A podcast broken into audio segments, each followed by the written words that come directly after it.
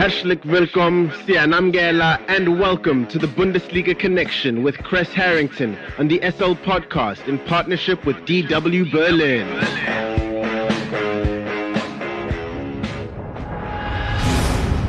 It's time for the latest from Germany's domestic football league, the Bundesliga. And for that, we are joined by DW sports correspondent Kres Harrington from our partner station Deutsche Welle in Berlin. Now, Kres, we both know the biggest shock of the weekend was Dortmund's loss to Cologne at Signal uh, Iduna Park. Now, you've sometimes warned us that Dortmund tends to fall asleep at the wheel. Was that the case here? Yeah, I think it definitely was the case. When you look at, you know, Dortmund defensively, Mats Hummels specifically, you know, it looked like there were some communication issues. You could arguably have blamed him for both goals. And then the goalkeeper, Roman Bürki, he couldn't do anything against the first goal, but the second one, I think he could have stepped up and maybe, you know, prevented, you know, but all in all, Dortmund, disappoint. You know, uh, I, have been saying this. Sometimes Dortmund is a one half team, you know, but Dortmund are habitual disappointers. You know, they seem to let down their fan base uh, uh quite often you know, especially against weaker opponents like Cologne. You know, the biggest shock is the fact that Cologne has stunk all season long, but somehow came up and the scariest person on the pitch was uh Skhiri uh for Cologne scoring a brace. You know, uh that's the biggest shock. Their first win comes against Dortmund when Dortmund are trying to dethrone Bayern. You know, uh, defensive one player, you know, Dortmund, the worst player on Dortmund, in my opinion, in this match was Axel Witsel. Axel Witsel looked, uh, he, he would have been better served on the bench, in my opinion. You know, all in all, Dortmund disappointed. Offensively, nothing to show for it. Jadon Sancho hit the woodwork. Erling Haaland, uh, Julian Brandt just couldn't get things done. They're going to have to really step it up when they uh, uh, face off in the Champions League versus Lazio. Uh, I hope Dortmund do rebound because they have Frankfurt coming up after you know the Champions League fixture as well. So Dortmund are gonna are gonna have to get busy, you know, and uh, stop letting teams that have no business beating you defeat you, and then maybe you can uh get back on track and really dethrone Bayern. But uh, we have to wait and see. But Dortmund, they disappoint, and uh, that's what we got this past match day. Now you mentioned Bayern; uh, they're still on top after defeating Stuttgart. Bayern coach Hansi Flick said Stuttgart had the defending champions at their limits. What did he mean by that? Well, you know, basically it wasn't easy. You know, the eye test. Uh, football hasn't been easy on the eye. You know, Bayern Munich uh, football lately. You know, but the most important thing is they got their three points. You know, uh, that's basically what he's taught referring to. He's referring to the idea that Bayern Munich has been, you know, they've had to somewhat manufacture victories. You know, they don't have this, uh, you know, beautiful uh, lopsided victory or performance, you know, like we see some teams come away with. We saw uh, Friday night, you know, uh, several goals scored, you know, in that affair, you know, in the opener of this past match day. But I think that's what Hansi Flick was touching on. The three points is what matters most. You know, let, let me just be honest. You know, this particular match, did have some moments. Kingsley Coman has been stepping up brilliantly lately, you know, uh, having a foot in both goals, scoring one, setting up the other. And then uh, Douglas Costa, you know, uh, making it 3 1, adding the insurance goal. You know, I think Bayern have so many pieces, uh, you know, they can have a lackluster looking performance, but at the end of the day, they still win.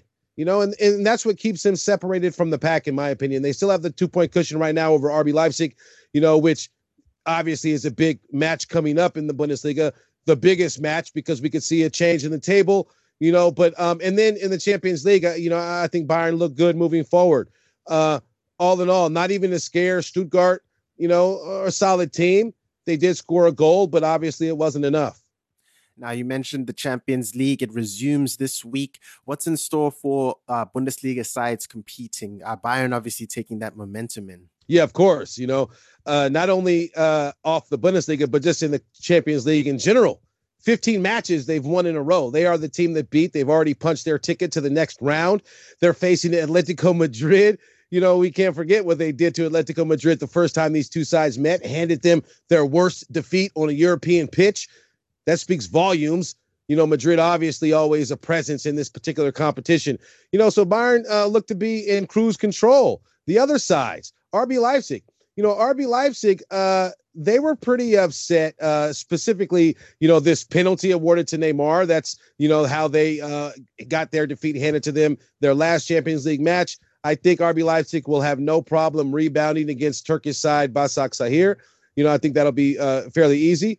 Gladbach, another team right now, they're leading their group. They're facing Inter Milan. Inter Milan, you know, in Gladbach, they had a draw last time out, but uh, Gladbach looked good. They just defeated Schalke.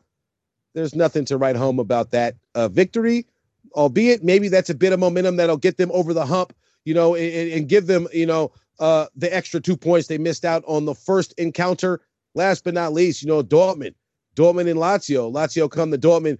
That should be an interesting match. Former Dortmund player Immobile he handed Dortmund the business the, the last time these two sides met. I'm really looking for Erling Haaland to, you know, to resume his scoring uh, acumen he's been showing in the competition right now. He leads the competition with six goals. You know, I, I think it's not a shock why Real Madrid, you know, and others, you know, are, are really uh, seeking his services in the near future. You know, so it's really Dortmund really about to be the star players are going to have to step it up. I think hopefully this will be an opportunity. The offense obviously looked lackluster in the Bundesliga. Hopefully, it'll look better in the Champions League. Now, Kres, like always, what else has hit your radar this past week?